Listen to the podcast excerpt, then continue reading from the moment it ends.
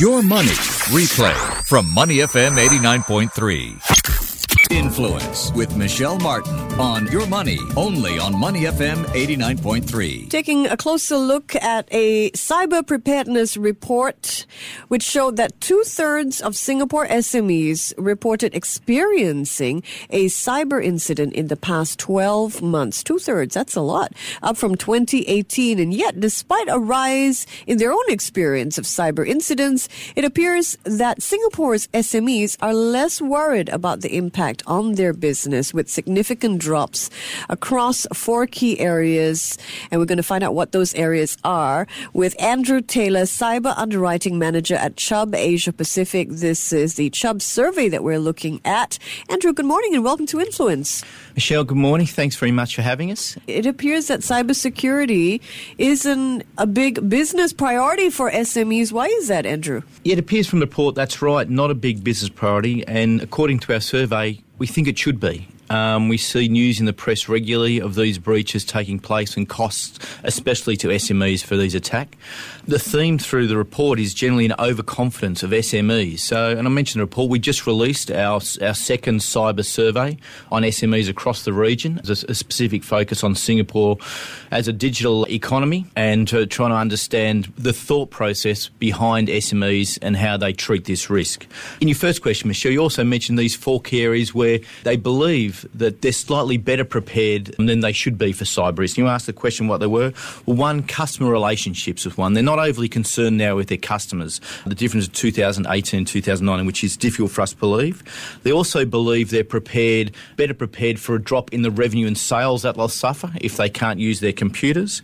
They're not overly worried about the public relations exposure now to the company, and, and actually probably too strong, because when I say not overly prepared, still over 50% of them are worried about that. Mm. But it's a slight drop from last year.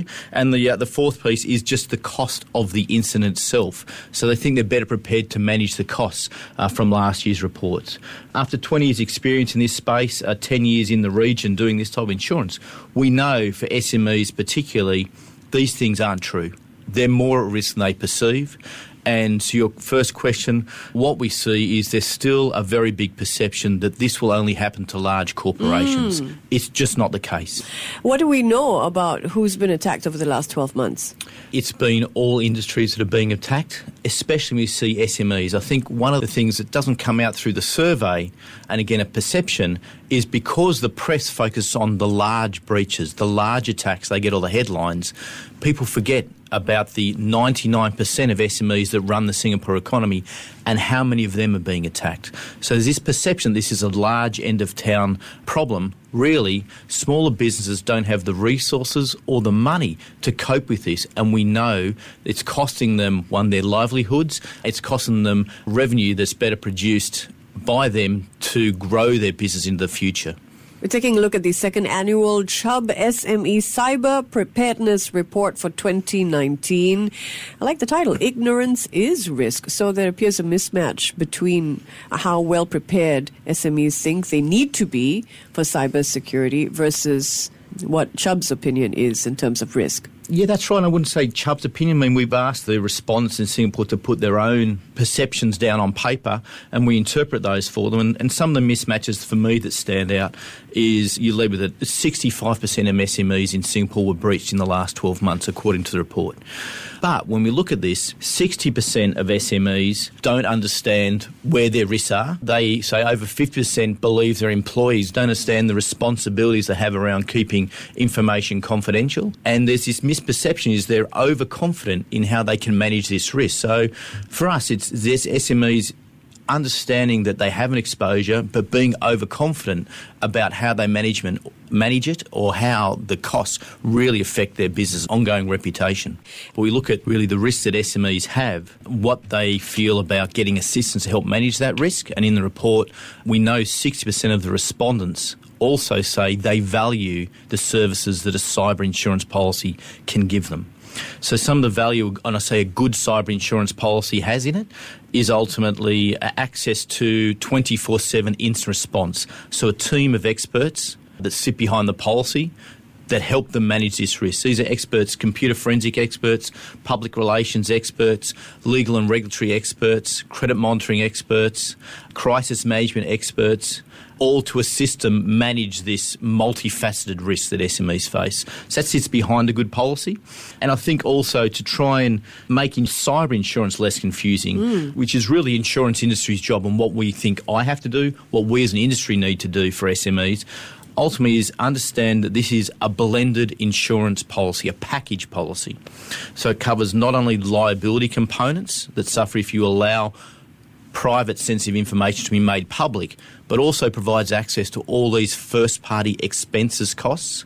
It offers a good 24 7 instant response hotline and then also covers business interruption loss. So the reduction in net profit that a business suffers because it can't operate.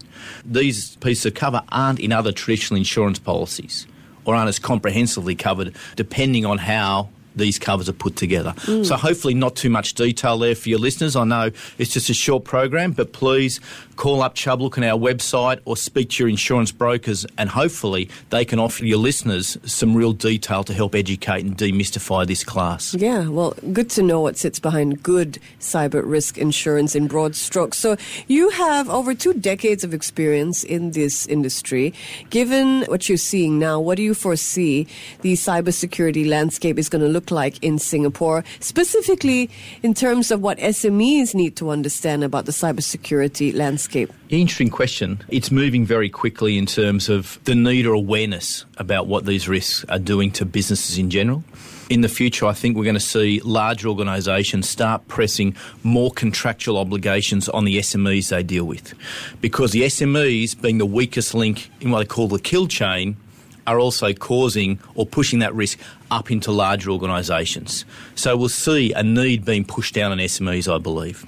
Two, I think we'll see greater legislation. The Singapore government um, has been pushing towards this digital economy. I think it's doing a good job, but we'll see more legislation and more global legislation, understanding it's a global risk. We're probably likely to see some type of standardisation on security standards that need to be applied to SMEs, I think we'll start to see far more multi factor authentication being required. So, one time passwords for a lot of our transactions and stronger passwords just to help protect SMEs uh, and help protect the Singapore economy in general. Fantastic. Great talking to you. Thank you for being here. Andrew Taylor is Cyber Underwriting Manager at Chubb Asia Pacific. To listen to more great interviews, download our podcasts at moneyfm893.sg or download the SPH radio app available on Google Play or the App Store.